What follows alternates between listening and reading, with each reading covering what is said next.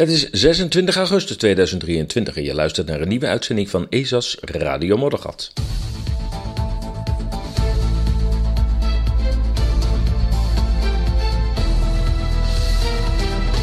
En in deze uitzending voorbeeld boeren moet sluiten.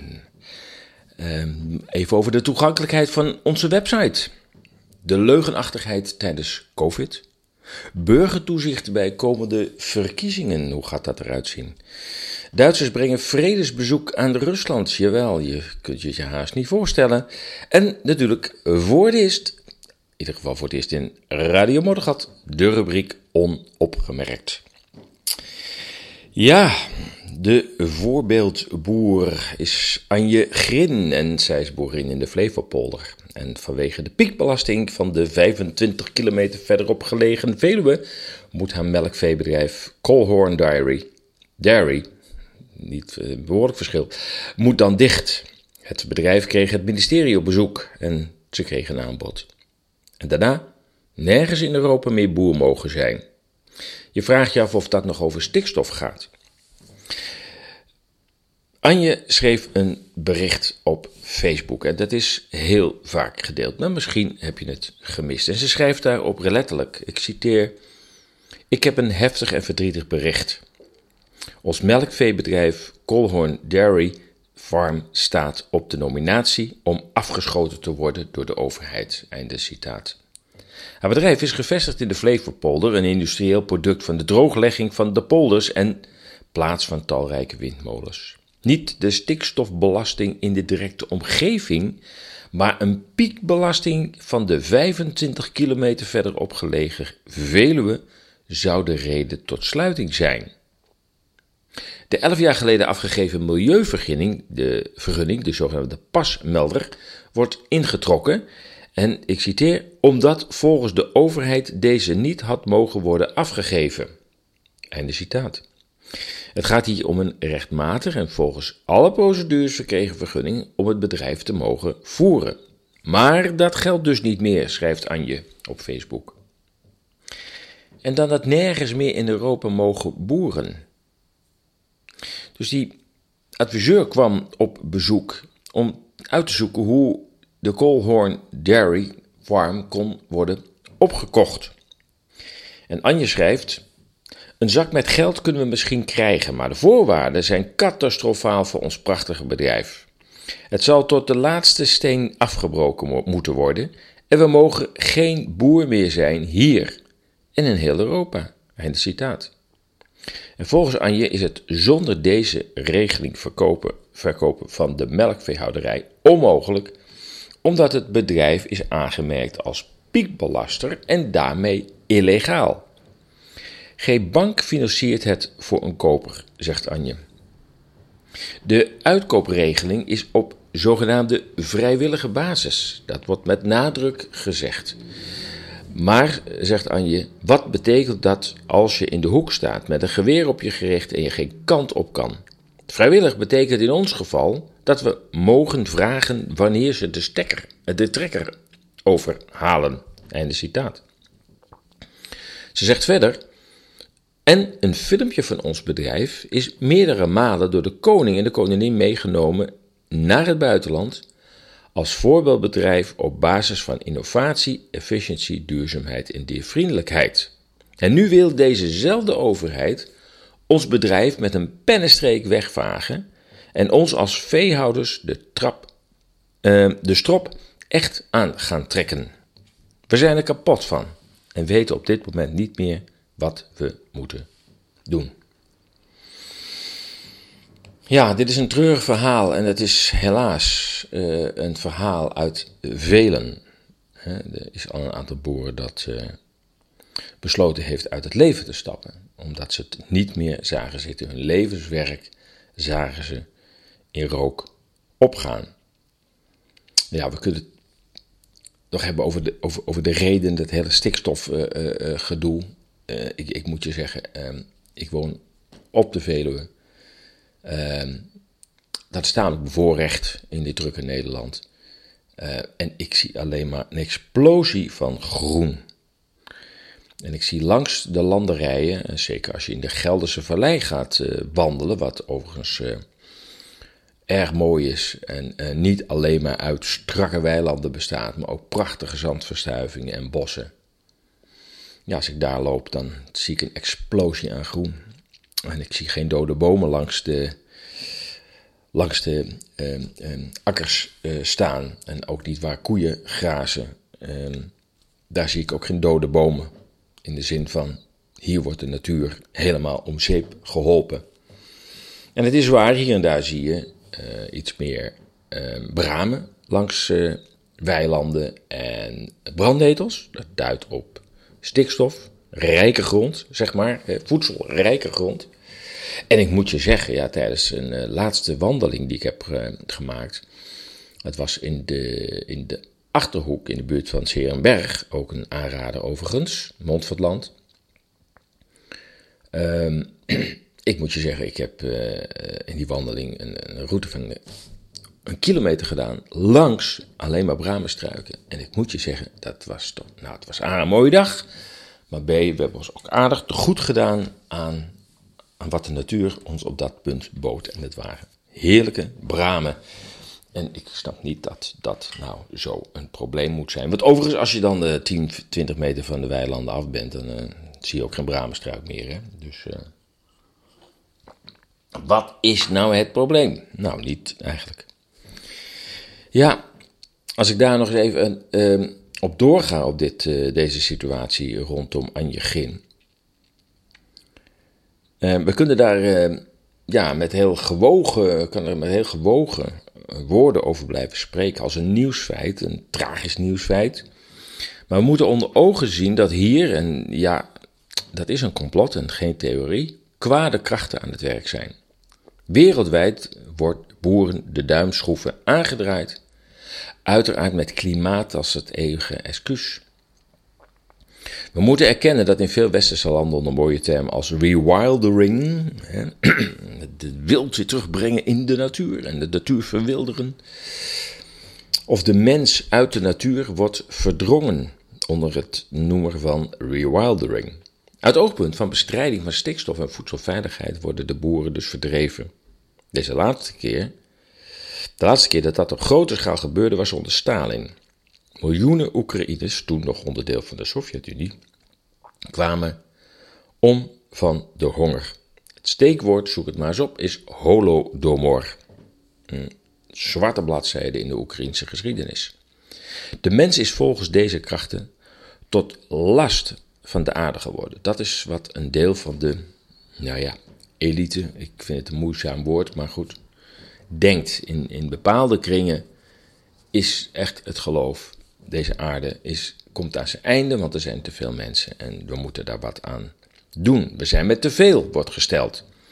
Maar wie rond de aarde vliegt, ziet hoe onzinnig deze stelling is. We hoeven de aarde niet te redden, die redt zich over zichzelf wel. We moeten de mensheid recht, eh, redden tegen krachten die hun bezit en macht willen uitbreiden. Mensen verbazen zich over deze bewering en vergeten dat macht, controle en bezit door de eeuwen heen drijvende krachten zijn geweest achter de donkerste tijden in onze geschiedenis. Wie durft te beweren dat dat verschijnsel nu niet meer bestaat? Nou, de wereld bestaat niet alleen uit oprechte mensen. En dat zij met onmetelijke hoeveelheden kapitaal het in onze tijden goed met de mensheid voor hebben, ja, zou dat? Waarom is het dan nog steeds oorlog en waarom blijft een grondstoffenrijk Afrika arm? Waarom werden wij onder valse voorwenselen in de afgelopen jaren mentaal zo mishandeld, uit elkaar gedreven, door onze eigen politie bij een tegengeluid zo bruut mishandeld? Waarom wordt een afwijkende mening steeds meer onderdrukt? Mensen met een andere mening, maar met een groot bereik opgepakt, veroordeeld of in een psychiatrisch ziekenhuis behandeld. Wat met Anje gebeurt, heeft niets, maar dan ook niets met klimaat of milieu van doen. Het is landroof door de staat die het land aan grote internationale investeerders, waarvan we de namen kennen, zal doorverkopen. Met het geld dat de boeren krijgen worden de schulden bij de Rabobank afgelost. Weer wordt een bank geholpen van zijn schulden af te komen. Er zullen op de opgekochte gronden huizen komen. Huizen voor ons snel door immigratie, want de autochtone bevolking neemt al jaren af, uitdijende bevolking. De wolf moet meer ruimte, want elitaire fantasten en de door hen gesponsorde handlangers van natuurorganisaties willen van de Veluwe een echte wildernis maken. Ons land wordt voor onze ogen gesloopt en ik snap dat veel mensen zittend aan een biertje op een zonnig terras dat niet waarnemen of niet willen waarnemen. Dat het in Duitsland van de dertiger jaren veel mensen nog van de lentezon genoten, was geen indicatie dat er geen pogroms bezig waren.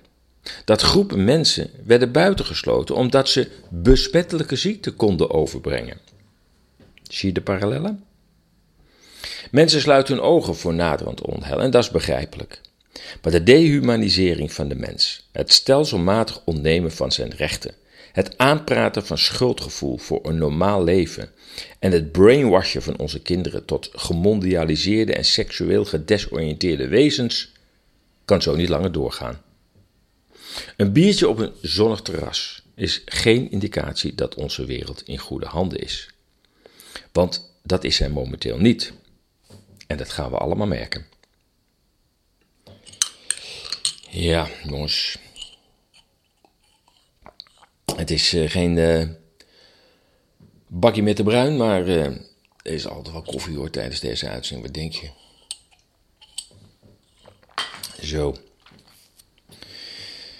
Ja, oh ja, wat ik, wat ik misschien ook wel leuk om even te vertellen. Ik zag afgelopen weken, week, moet ik zeggen, ehm, een video met ehm, Scott Ritter. En Scott Ritter is met zijn beide YouTube-kanalen afgeduveld. Ja, het is, onvoorstelbaar. ja, dit is onvoorstelbaar. Deze man eh, probeert correcte informatie te geven, voor zover hij dat ook kan overzien natuurlijk. Is ook, eh, hij is ook niet ter plekke aanwezig, maar heeft toch wel heel veel verstand van zaken. En uh, dat mogen we niet horen. Dat mogen we niet horen. Maar goed, hij zit nu op Rumble. En hij had daar een gesprek met Vladimir, nee niet Poetin, maar Vladimir Zorovjev. En dat is een uh, beroemde, hij zegt zelfs, de beroemdste journalist van Rusland. Hij is televisiepresentator, radiopresentator, schrijver en publiek figuur. Um, ja, ik kan, je, ik kan je die video echt aanraden. Ik denk ook dat ik dat ook uh, in een artikel ga verwerken op, uh, op de website. Want uh, ja, het is wel een video die je moet zien. Voor sommigen die weinig van Rusland en de Russische geschiedenis weten, kunnen sommige uitspraken van Zorovjev chockeren. Het verhaal dat aan Ritter wordt verteld, dat is overigens ook het verhaal dat ik aan deelnemers vertel van mijn rondleidingen door Berlijn, die uh, over één week weer uh, plaatsvinden in, uh, in Berlijn. En daar spreek ik ook aan de hand van een boeiende wandeling door bepaalde delen van Berlijn vertel ik ook dat verhaal van die Duits-Russische verhoudingen, maar ook de verhoudingen tussen de Verenigde Staten en, en Berlijn. Uh, en natuurlijk gaan we ook heel veel leuke dingen zien natuurlijk. Maar ehm, ehm, ja, die, die, die video, die, die, die, dat interview is, is heel treffend. Dan, die, die Vladimir vertelt echt over de Russische geschiedenis. En hoe zij vanuit die Russische geschiedenis, die wij A niet kennen, en als we nog kennen zijn we waarschijnlijk alweer vergeten, uh, komen niet verder dan de Russische revolutie. Dat, dat met, vanuit die ogen, met die ogen naar de huidige oorlog in Oekraïne wordt gekeken. En dat zijn hele andere ogen dan het Westen. Het Westen ziet het conflict in Oekraïne heel anders. In ieder geval de media zien dat dan uh, heel anders in opdracht van. Maar de Russen zien dat heel anders en het maakt dat hun inzet in die oorlog ook heel anders is. Um, ja, je moet niet vergeten dat de Russen 27 miljoen doden te betreuren hebben door uh, uh, de inval van de nazi's. de nazi's hebben niet alleen geprobeerd gebied te winnen, maar ook uh, echt alles wat op hun pad kwam plat te branden en te vermoorden. Daarom komen die hoge aantallen ook van 27 miljoen Russische doden. Ja, je kunt je wel voorstellen, uh, die Vladimir wordt er een beetje emotioneel op het moment dat hij het heeft over de Duitse tanks die weer tegenover Russische tanks staan, nu in Oekraïne. Maar dat is niet voor het eerst. De slag bij Koersk ligt ook in Oekraïne, of Koersk ligt ook in Oekraïne. Dat was een megaslag tussen Nazi-Duitsland en de Sovjet-Unie, die uiteindelijk de Sovjet-Unie zou winnen, het rode, Russische Rode Leger. En uitgerekend weer, bijna op dezelfde plek staan Russische en Duitse tanks tegenover elkaar. En dan wordt daar ook eh, behoorlijk emotioneel onder als hij dat uh, vertelt. Um, je kunt dus zien dat, dat, dat, die, dat die Duitse tanks die nu in Oekraïne overigens al voor een deel weer in puin zijn geschoten, uh, echt als een rode lap op een stier werkt in Moskou. En hij zegt over, vergeven de Duitsers nooit wat ze ons hebben aangedaan. Hij zegt, we kunnen goed met Duitsers individueel omgaan, maar wat de Duitse regering destijds ons volk heeft aangedaan, dat gaan wij nooit vergeten. En als die Duitse tanks een rode lap op de stier zijn, voor de stier zijn, dan gaat Rutte met zijn F-16's vlak voor de stier staan. Dat is wat er nu gebeurt. En we moeten niet gek opkijken als de stier een keer toeslaat. En de leverancier van F-16's en, de, en het hulpje uh, van de Amerikaanse transporten via de Betuwe-lijn een keer een klap voor zijn hersens geeft. En die twee zware Russische bommenwerpers die boven de Noordzee, nog niet bij Nederland, overigens geloof bij Denemarken, in zuidelijke richting waren, waren niet onderweg om Nederland te bombarderen, maar ik denk, zo zie ik dat althans, uh, dat dat een waarschuwing was. Nederland, Denemarken, ga niet te ver. Jullie zijn al met ons in oorlog, of schoon wij aan de ene kant zeggen dat we niet in oorlog zijn, aan de andere kant is het ook weer onze oorlog. Goed, genoeg even over uh, Scott Ritter. Um, ja, ik kreeg van de week een verzoek, um, een, een, een, vraag en een opmerking over de toegankelijkheid van de website esas.nl voor blinden en slechtzienden. En websites moeten natuurlijk ook toegankelijk zijn voor hen die blind en slechtziend zijn. En vele gebruiken daarvoor speciale voorlees software. En um, de website van esas.nl is uh, textueel beschermd. In de zin van je kunt het niet zo makkelijk kopiëren. Ik heb keer meegemaakt dat een tekst van ESAS uh, op een totaal foute website terecht kwam. En mij nogal in problemen heeft gebracht. En sinds die tijd uh, bescherm ik dat dus. Maar het schijnt dat, dat voorleessoftware dan die website die kunnen lezen. Maar goed, ik heb teruggeschreven van, uh, nou als dat echt een probleem blijft, dan, dan overweeg ik om die bescherming weg te halen. Maar weet ook dat een browser als Firefox een voorleesoptie heeft. dus als je de leesmodus aanzet, een klein icoontje rechtsboven in je adresbalk van Firefox, dan krijg je de optie om, het, om de tekst gewoon in het Nederlands te laten voorlezen. Nou, ik heb gezegd, als dat niet afdoende is, laat het me nog maar even weten. Dan, uh, dan gaan we toch kijken of we die bescherming weg kunnen halen. Goed, ze logen over alles. Covid, doofpot. Ik citeer nu. Hoe de wetenschap het zwijgen werd opgelegd. En dat kopt The Australian. Anthony Fauci bagatelliseerde opzettelijk vermoedens van wetenschappers dat COVID-19 uit het laboratorium kwam om zijn reputatie te beschermen en risicovol onderzoek dat zijn agentschap had gesubsidieerd af te wenden. The Australian doet een boekje open. Ja, in dat artikel van The Australian wordt dus die dokter Anthony Fauci, de Amerikaanse adviseur voor infectieziektes en vaccins, kritisch tegen het licht gehouden. Volgens de journalist Shari Markson zijn er bewijzen opgedoken dat Fauci er alles aan deed om de lab leak theory te ontkrachten. Reden zou zijn dat hij zijn instituut en zijn betrokkenheid bij het Wuhan Lab wilde verzwijgen. Toch stapelen de bewijzen zich op.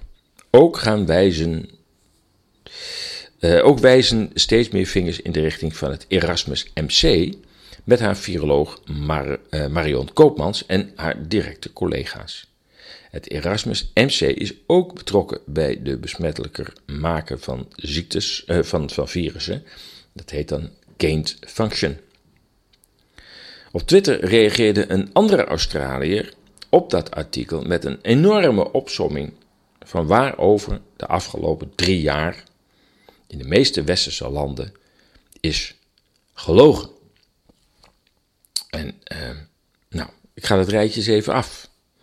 Ze logen over de oorsprong van COVID, over de doodsstatistieken van COVID, over dat er geen behandeling was. Ga naar huis en als je blauw wordt, dan ga je naar het ziekenhuis. Ze logen over de beademing en remdesivir. Ze logen dat ziekenhuizen overal uh, uh, uh, vol waren, terwijl we naar filmpjes van dansroutines zaten te kijken op TikTok. Al die verpleegkundigen die stonden te dansen. En er was niet één filmpje, er zijn tientallen geweest. En zo druk hadden ze dus in de zorg. Ze logen over de maskers, de lockdowns. En ehm, ze logen ook over ehm, het, de reden om te voorkomen dat familieleden stervende familieleden zouden bezoeken. Ze logen over de overdracht naar anderen. Over ivermectine, HZQ, zink, vitamine D. Over de werkzaamheid van de vaccins. Over de veiligheid van de vaccins. Ze hebben 75 jaar lang gelogen om hun gegevens te verbergen. Dat was de bedoeling, is niet gelukt. Om de omvang van de vaccinatieletsels te verbergen. Ze logen over de, de, door de injecties vaccins te noemen, wat er dus absoluut niet zijn. Ze logen over de noodzaak van vaccine, eh, vaccinpaspoorten of vaccinatiepaspoorten. Ze logen om te proberen mensenrechten te schenden door vaccinmandaten te rechtvaardigen. Ze logen over myocarditis. Ze logen over het sterftecijfer. Ze logen toen ze beweerden dat ze de wetenschap volgden. Ja, en ik citeer nu. En om hun leugens te verdoezelen, werd iedereen die probeerde te discussiëren over het bewijs of de wetenschap bestempeld als een antifax uh, uh, moordenaar en gecensureerd. En ze hadden een leger van goedgelovige, nuttige idioten, oh, idioten die elke leugen slikten. En uh, ja, zo is het. Um, er moet veel onderzoek plaatsvinden, want er is veel misgegaan. Uh, het moeilijke met het, de, de lab leak theory is dat er twee lezingen haaks op elkaar staan in de alternatieve wereld. Er is een lezing die zegt: ja, maar dit, is, dit komt echt uit een, uit een laboratorium hoor, jongens. Dat is echt. Dus het is, hier is toch wel, nou ja, sprake van grove nalatigheid dan wel een mogelijke opzet. Maar goed, als, dat, als je die theorie aanhangt, dan erken je ook dat er wel een virus is geweest. En er is een andere lezing, ook in de alternatieve wereld, die zegt, ja, maar er is helemaal geen virus geweest. Geen bijzonder virus. Er was niks aan de hand. Dat hoor je bijvoorbeeld eh, Robert Jensen zeggen. Die zegt, ja, die lab theory, die, uh, die wijs ik af. Want er is gewoon niks aan de hand geweest. Nou, ik weet het niet. Die uh, uh, Vladimir, waar ik het net over uh, had in het gesprek met Scott Ritter, die komt heel kort even op COVID terecht. En daar maakt hij een opmerking waaruit blijkt dat hij COVID wel degelijk serieus heeft genomen als gevaar. En hij maakt ook heel kort de opmerking dat er veel Russen aan zijn gestorven. Ehm, ik weet het niet, ik ben geen wetenschapper. Ik weet in ieder geval dat ik neem voorlopig maar aan dat er een virus is geweest. Maar alles wat erna kwam is bedrog, corruptie en eh, veel leugenachtigheid, manipulatie, misbruik. Enfin, dat is allemaal met het virus meegekomen. Dus om te zeggen dat er helemaal geen virus is geweest, dat gaat mij net te ver. Alleen al omdat er altijd virussen zijn, dus waarom zou die dan dit keer niet zijn geweest? Maar goed, hoe dan ook, het blijft een ingewikkeld uh, onderwerp. Goed, burgers gaan toezien op de komende Tweede Kamerverkiezingen. We gaan ervan uit dat die ook doorgaan. Het vertrouwen in politiek en media is niet eerder zo laag geweest als in deze tijd. Ook is er sprake van polarisatie. Beide dragen bij aan vragen over verkiezingen in Nederland. En dat is een bedreiging voor het functioneren van de democratie. Burgers zien nu toe op een goed verloop van het verkiezingsproces. Een eerste proef is al achter de rug, dat waren de provinciale statenverkiezingen van 15 maart jongsleden. De spanningen lopen soms hoog op in Nederland. De COVID-periode, waarin overheden het niet zo nauw namen met de burgerrechten, hebben het vertrouwen in een integere overheid geschaad. Ook de discutabele mediale berichtgeving heeft tot, heeft tot een stemming van wantrouwen geleid. Verkiezingen zijn in Nederland een van de weinige mogelijkheden, zij het slechts eens in de vier jaar, om een koerswijziging te bewerkstelligen. Ofschoon velen de hoop op het effect van stemmen hebben opgegeven, neemt de meerderheid toch nog de moeite om naar de stemlokaal te gaan. Door aan, uh, daar aangekomen doen overwegend vrijwilligers, burgers en ambtenaren hun best om het proces zo goed en eerlijk en transparant mogelijk te laten verlopen. Hiermee worden de kansen op fraude tijdens het proces zo klein mogelijk gehouden. Maar ruim 1100 mensen hebben deelgenomen aan de controle tijdens de provinciale statenverkiezing op 15 maart jongsleden. Het ging om een initiatief georganiseerd door de burgerorganisaties voor waarheid, Ik de Burger, Samen voor Nederland en Police for Freedom. Het zal sommigen als overdreven achterdochtig overkomen, maar toch merken de burgerobservatoren een aantal lerenmomenten, zoals zij zeggen, op uh, die bij doorvoering tot een meer robuust verkiezingsproces zouden kunnen leiden. Zeker nu ook bij de komende verkiezingen weer 2,4 miljoen ouderen via post kunnen stemmen. Een fenomeen dat voor het eerst werd toegepast bij de Kamerverkiezingen in 2021. Want ja, er was besmettingsgevaar en uh, oudjes konden maar beter wegblijven uit het stemlokaal, want voordat je het weet kom je er niet meer levend uit. Nou, dat was een beetje het verhaal, dus uh, u krijgt gewoon iets thuis en dan mag u gewoon per post stemmen. Een vergelijkbare werkwijze, het stemmen per post, vond plaats bij de presidentsverkiezingen in de Verenigde Staten van 2020. Hierbij won, won Joe Biden. Bij de aanwijzingen voor grootschalige misstanden, vooral door de miljoenen slecht controleerbare per post uitgebrachte stemmen, gaven aanleiding tot veel fouten en regelrechte malversaties.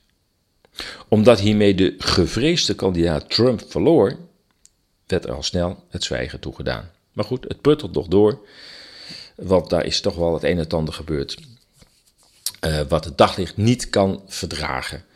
Uh, en uh, ja, het heeft toch wel echt alle schijn van dat er op grote schaal fraude is gepleegd. En waarschijnlijk ook zo op een dusdanige schaal dat een presidentskandidaat die uh, tijdens COVID nauwelijks uit zijn kelder kwam en geen campagne heeft gevoerd, won van een kandidaat die vier jaar lang tijdens het presidentschap campagne heeft gevoerd.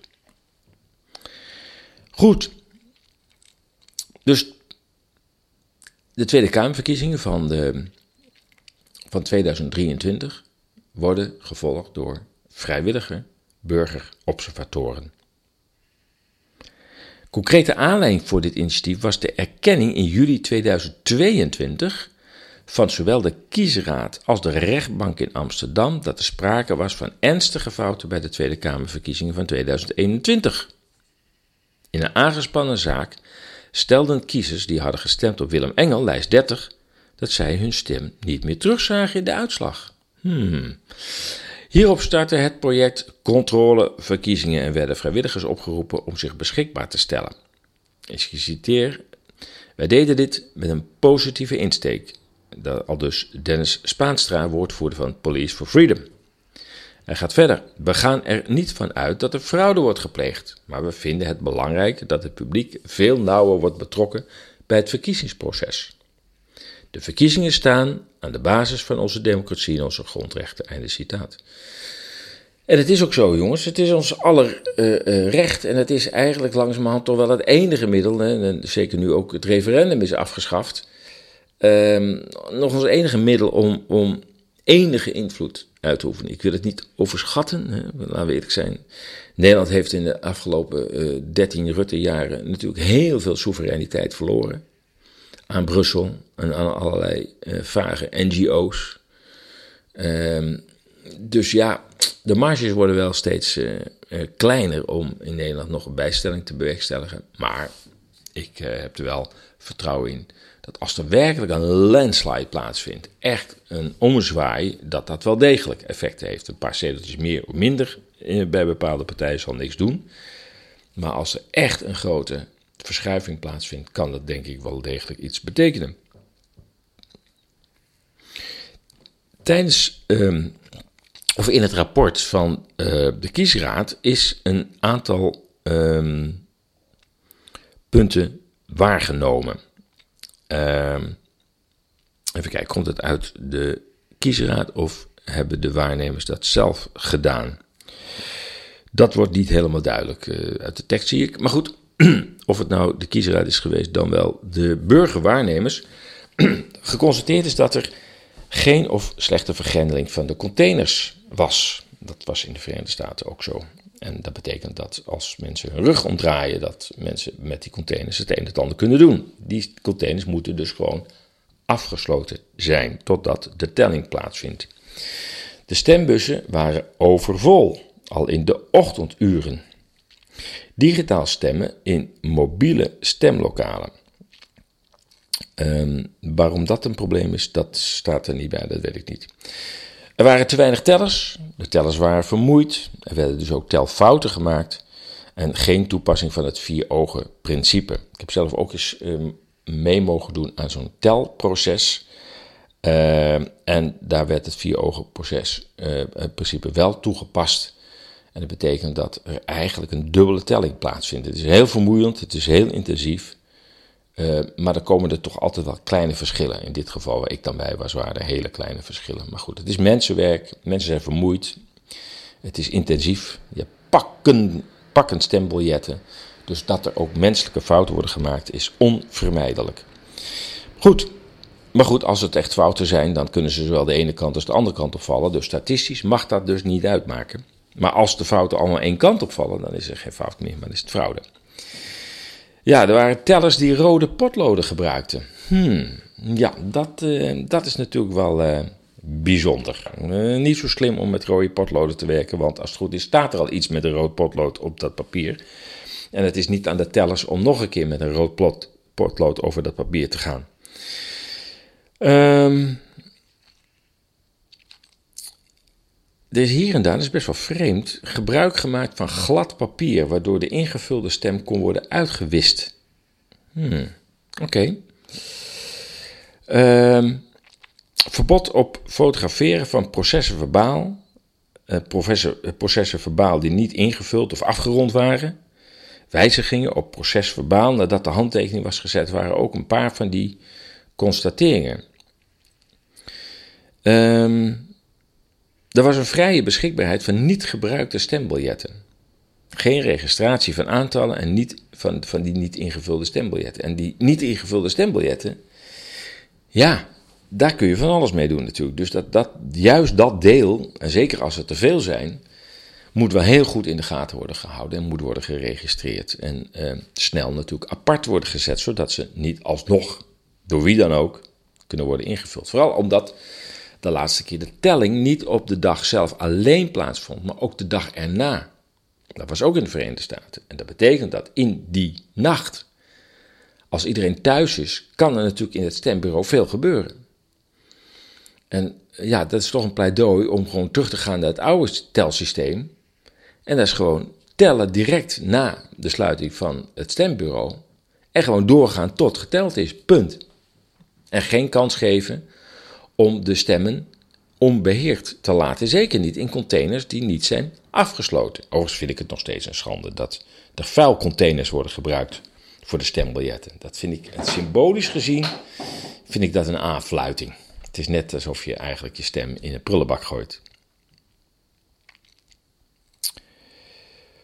Goed, in de meeste gevallen nog even ter afsluiting, werden de burgerobservatoren vriendelijk in de stemlokalen ontvangen. Ofschoon dat niet overal het geval was. Want veel voorzitters van een stembureau wisten niet dat burgers het wettelijk recht hebben om over de schouders van een verkiezingsbureau mee te kijken en hun werkzaamheden vast te leggen. Burgertoezicht zou wellicht niet nodig moeten zijn, maar het zijn tijden waarin groot wantrouwen heerst. En alleen openheid kan wantrouwen of het vertrouwen herstellen. En natuurlijk, een kabinet die problemen van de burgers oplost in plaats van veroorzaakt, zou ook wel heel erg helpen. Ja, en soms zijn er lichtpuntjes in de donkere tijden. Uh, we hadden het net over de relatie tussen Duitsland en Rusland, of tussen de Duitsers en de Russen. En uh, afgelopen week heb je een artikel kunnen lezen op ezas.nl over een bezoek dat Duitsers brachten, een vredesbezoek aan Rusland. In een tijd van de verschrikkelijke en vooral uitzichtloze oorlog in het oosten van Oekraïne brengt een Duitse groep onder de naam Druzhba, Russisch voor vrede, een bezoek aan Rusland. Zij willen hiermee wederzijdse vriendschap onderstrepen, los van de hogere politieke en financiële belangen die de oorlog in stand willen houden. De Duits-Russische relatie is een complexe. De 26, 27 miljoen doden die de toenmalige Sovjet-Unie in wat zij noemen de grootvaderlandse oorlogen door de nazi-overrompeling en de onbegrensde slachtingen moesten betreuren, vormt een gitzwarte bladzijde in de verhoudingen tussen beide volkeren. De pijn wordt bij een deel van beide volkeren genuanceerd, wetende dat er toen, ook nu weer, buitenlandse financiers zijn die Duitsland en Rusland steeds weer tegen elkaar op willen zetten. Ofschoon klein, maar toch stond er in 2018 een Duitse groep op dat van mens tot mens normale, vriendschappelijke contacten wilde hebben met hun grote oosterbuur Rusland. Met het maken van een webpagina voor, een vredes- en, voor vredes- en vriendschapsreizen ging het initiatief van start. De website druzhba-global.org brengt alle informatie over de afgelopen vriendschapsreizen samen. Ongeveer 250 jaar geleden, even iets over die Russisch-Duitse geschiedenis. Ongeveer 250 jaar geleden vestigde de Russische tsarina Catharina II Duitsers aan de Wolga. Veel van dat verleden is inmiddels verwaterd, maar als je vanaf de rivieroever in het dorp Marx, dat bestaat, aan de Wolga omhoog loopt, kom je op de promenade langs standbeelden van verdienstelijke Sovjethelden en uiteindelijk kom je de keizerin tegen, Catharina II, die de bijnaam De Grote heeft gekregen. Het dorp Marx werd aangelegd door kolonisten van Duitse afkomst en het heette vroeger Katharienstad. Bolsjewieken gaven de stad in 1920 een nieuwe naam, namelijk Marxstad. En nu heet het gewoon Marx. En ik citeer: Er wordt ons verteld dat de stad een nederzetting was, maar dat hier in het begin Duitsers woonden, dat ze de hele stad hebben gebouwd, dat wordt allemaal verzwegen. Alleen geïnteresseerden weten dat. Dat zeggen Natalia en Vera, respectievelijk 17 en 16 jaar oud, beide studenten die ook de Duitse taal leren. Ze denken veel na over hun identiteit en over de wortels van hun voorouders die hier ooit als kolonisten kwamen. In hun familie praten ze niet, er niet veel over en op school praktisch helemaal niet. Vertelden ze in 2018 aan Deutschlandfunk Kultur. Dat staat ook in de artikel een link naar, dus als je dat interview wil horen uh, belezen, dan kun je dat uh, daar vinden. We zijn, en ik citeer, we zijn nu begonnen met het, leven, met het leren van de taal, want dit zijn onze wortels, die bekend moeten zijn. We doen ons uiterste best. We zingen liedjes en hier in het toneelstuk spreken we zinnen in het Duits en dan de vertaling in het Russisch. We doen ons best om de Duitse taal te gebruiken. Dat vinden we leuk, zegt een groep gepensioneerde vrouwen. Inmiddels is nu ruim 100 jaar na de Russische revolutie hen zelfs de autonome republiek, um, autonome republiek van de Wolga-Duitsers gegund. Dus de Duitse minderheid in Rusland heeft nu officiële rechten toegekend gekregen en uh, hebben nu de autonome republiek van Wolga-Duitsers. Maar in 1941, na de aanval van Nazi-Duitsland op de Sovjet-Unie, werden de meeste van deze etnische groep door Stalin gedeporteerd. Uit het onlangs geopende online register blijkt dat er 77 nederzettingen bestaan met afstammelingen van de oorspronkelijke Duitse inwoners in Rusland. in het artikel staat een linkje naar dat register. En dan kun je dus die 77 plaatsen vinden uh, die destijds door Duitsers zijn gesticht in Rusland. Hiervan bevinden zich er 48 in de regio Saratov, 15 in de regio Omsk en 14 in de regio Altai. De oprichting van een register beoogt objecten van cultureel erfgoed van de Duitse minderheid in Rusland, die zich in de nederzettingen bevinden, te documenteren en zo te voorkomen dat ze in de vergetelheid raken. Dit doel werd vastgelegd in het federale doelprogramma Sociaal en Economisch en Etnisch-Culturele Ontwikkeling van de Russische Duitsers voor 2008-2012.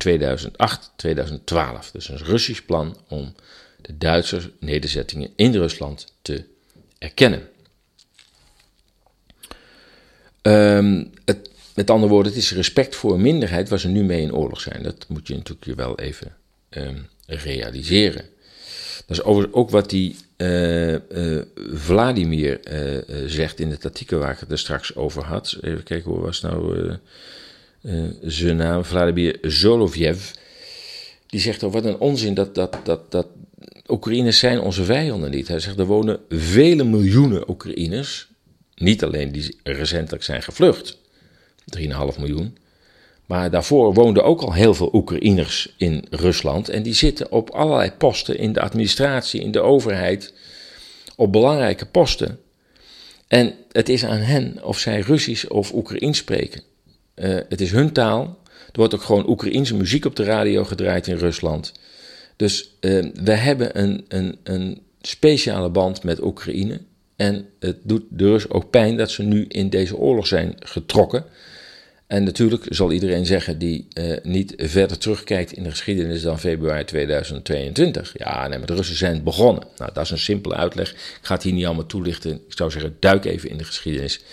En je ziet dat die geschiedenis niet uit de lucht komt vallen. En die uh, uh, inval van Rusland, die daarmee nog steeds niet gelegitimeerd is, overigens, maar wel begrijpelijk. Ehm, dat die een oorsprong heeft. En een hele lange aanloop heeft gehad. En daardoor ook een hele lange kans hebben gehad om dat te voorkomen. Goed, nou, terug naar die Duitsers in Rusland. Uh, een aantal Duitsers dat in Rusland wil wonen, uh, neemt toe. En vooral in de Volga-regio. En ze zijn daar zelfs een nieuwe vestiging aan het bouwen. Dus, dus een, een plek gekocht en daar worden allemaal ik heb, daar staan beelden van, uh, die kun je ook vinden op, uh, in dat artikel. Uh, er worden van die, van die, van die Beierse houten huizen gebouwd en daar wonen Duitsers. En ja, het is niet omheind, dus het is samen met de Russen proberen ze daar een nieuw leven op te bouwen. En daar ehm, moeten volgens de initiatiefnemers Duitsers en Russen vreedzaam naast elkaar kunnen wonen. Een deel van hen grijpt daarbij terug op het verleden waarin Duitsers ook in grote aantallen het gebied bewoonden. Anderen zien vooral een ontsnapping aan een drukke en regeldichte Duitse samenleving. In Rusland is ruimte in overvloed en ook is de speelruimte voor het bouwen groter dan in het dichtbevolkte westen van Europa. Goed, in dat artikel op esas.nl staat ook dat reisverslag, een video van, dacht ik, iets van vijf kwartier. Waarin die groep, het is niet een heel professionele video, maar het is prima om naar te kijken. Um, ja, kun je een beetje zien hoe, hoe dat in zijn werk uh, gaat. En het is natuurlijk een kleine groep. Het is niet zo dat 80 miljoen Duitsers uh, uh, gewapend met bossen bloemen de, de Russische grens over zijn getrokken. Maar het is een initiatief dat navolging verdient. Want het zijn niet de volkeren die met elkaar oorlog willen hebben. Het is altijd de kliek daarboven die uh, zijn macht wil uitbreiden, zijn macht wil consolideren, meer geld wil verdienen, meer bezit. Het is van alle tijden, helaas. En het zou naïef zijn om te veronderstellen dat we nu in een tijd leven dat dat soort mensen niet meer bestaan. Goed, het is alweer drie kwartier, jongens. Uh, we gaan naar het laatste, laatste onderdeel. En dat is nieuw. Uh, op de website is het inmiddels de tweede aflevering van de rubriek Onopgemerkt. En daarin haal ik een aantal artikelen aan waarvan ik denk, nou, die krijgen wat weinig aandacht in de media. Ehm, en ik kan ook niet over alles een artikel eh, eh, schrijven, maar ik dacht, die wil ik dan toch wel noemen. En dat doe ik op de vrijdag in de rubriek Onopgemerkt. Uh, en in deze rubriek staan de volgende onderwerpen. BRICS-landen stemmen mediabeleid onder elkaar af. Deze week vergaderen vertegenwoordigers, afgelopen week dus, van de bij BRICS aangesloten landen in Zuid-Afrika over de toekomst van de media. President Poetin zal erbij niet aanwezig zijn, omdat er vanuit ons democratische Den Haag een arrestatiebevel is afgekondigd door het internationaal hof. Ehm, en ja, Zuid-Afrika strikt genomen dat dat verdrag heeft getekend. En strikt genomen dus ook dat als Poetin zou landen um, in Johannesburg, dat, dat hij daar ook gearresteerd zou moeten worden. Uh, nou, Zuid-Afrika wil niet in de problemen gebracht worden dat ze dat eigenlijk niet willen, maar wel zouden moeten. En dus heeft Poetin besloten om niet te komen en via videoverbinding deel te nemen. Ik heb begrepen dat de minister van Buitenlandse Zaken, Lavrov, uh, wel aanwezig zal zijn. Goed, hoe dan ook, de deelnemers zullen zich richten op de rol van massamedia bij het vestigen van een nieuwe wereldorde. De rol van massamedia bij het stimuleren van economische groei in Afrika en het faciliteren van innovaties. Goed, oké, daar kun je natuurlijk op twee manieren naar kijken. Uh, ook zij willen dus controle over de media. Nou, dat kennen we inmiddels in het Westen. Aan de andere kant kan ik me ook voorstellen dat ze denken: ja, de media worden wereldwijd door, door westerse uh, grote organisaties beheerst. En wij willen als BRICS-landen daar ook iets tegenover stellen. Kan ik me iets bij voorstellen. Andere onderwerp is ratingbureau Standard Poor's. Uh, die stopt met de ESG-doelen. Ehm, het Amerikaanse ratingsbureau Standard Poor's stopt bij het vaststellen van kredietwaardigheid van bedrijven met het toepassen van de ESG-doelen. Deze duurzaamheids- en woke-agenda valt niet meer zo goed in de financiële wereld. Wat gezegd luidt, go woke, go broke. Uh, dus de ecologische en sociale doelstellingen, die heeft Standard Poor laten vallen. Zo van ja, dat, dat, vinden we eigenlijk toch bij het echte waarderen van kredietwaardigheid van een bedrijf geen relevant criterium. Het elektriciteitsverbruik in Europa, in de Europese Unie moet ik zeggen, daalt. En die daalt door uitval van de industrie. De reden is dat de Europese industrie in het slop zit. Vooral de Duitse industrie, vele energie-intensieve bedrijven, heeft het zwaar. En ook is er sprake van een uittocht van bedrijven uit Duitsland. En het herstel is toch niet in zicht. Nou, als je naar de rubriek gaat, dan kun je het hele artikel lezen. Verder vraag ik nog aandacht voor Kees van der Pijl. Die uh, spreekt met Ab Gieteling over de situatie uh, in Oekraïne en vooral de positie van Polen daarin. Heel interessant, uh, want uh, Kees van der Pijl maakte van 14 tot 18 juni op uitnodiging van zijn Poolse uitgever een boekpresentatiereis naar Warschau, Wroclaw, Wroclaw, ik weet niet of ik het goed uitspreek, en Krakau. In gesprek met Ab Gieteling vertelt hij zijn reisverhalen, geeft duiding aan de veranderde positie van Polen in de EU, de NAVO en het Oekraïnse-Russische conflict, als mede de informatieoorlog waarin wij zitten. En als laatste onderwerp, in onopgemerkt, X komt met inloggen met fotocopie ID. Uh, X, u weet wel, dat was Twitter. X, Twitter, begint gebruikers hun identiteit te laten verifiëren door ze een selfie te laten maken naast een door de overheid uitgegeven identiteitsbewijs. Het proces vereist dat gebruikers ermee instemmen dat Twitter, X, hun informatie 30 dagen lang opslaat en deelt met Authentics. Authentics, en dat schrijf je als AU 10 T IX. En dat is een Israëlisch bedrijf voor identiteitsverificatie. En daar gaat jouw informatie naartoe. Nou, succes zou ik zeggen, Twitter. Gaan we voorlopig niet doen. Eh, want dat doet onder andere LinkedIn ook. Hè. Als je er vanaf gemieterd wordt en je wil weer herstel, hè, dan moet je smeken, moet je kloppen op de deur van, van LinkedIn. En dan moet je ook je paspoort op fotocopie opsturen. En nou ja, als ik één ding niet doe, is het je identiteitsbewijs aan dit soort bedrijven opsturen. Maar natuurlijk, het wordt gewist.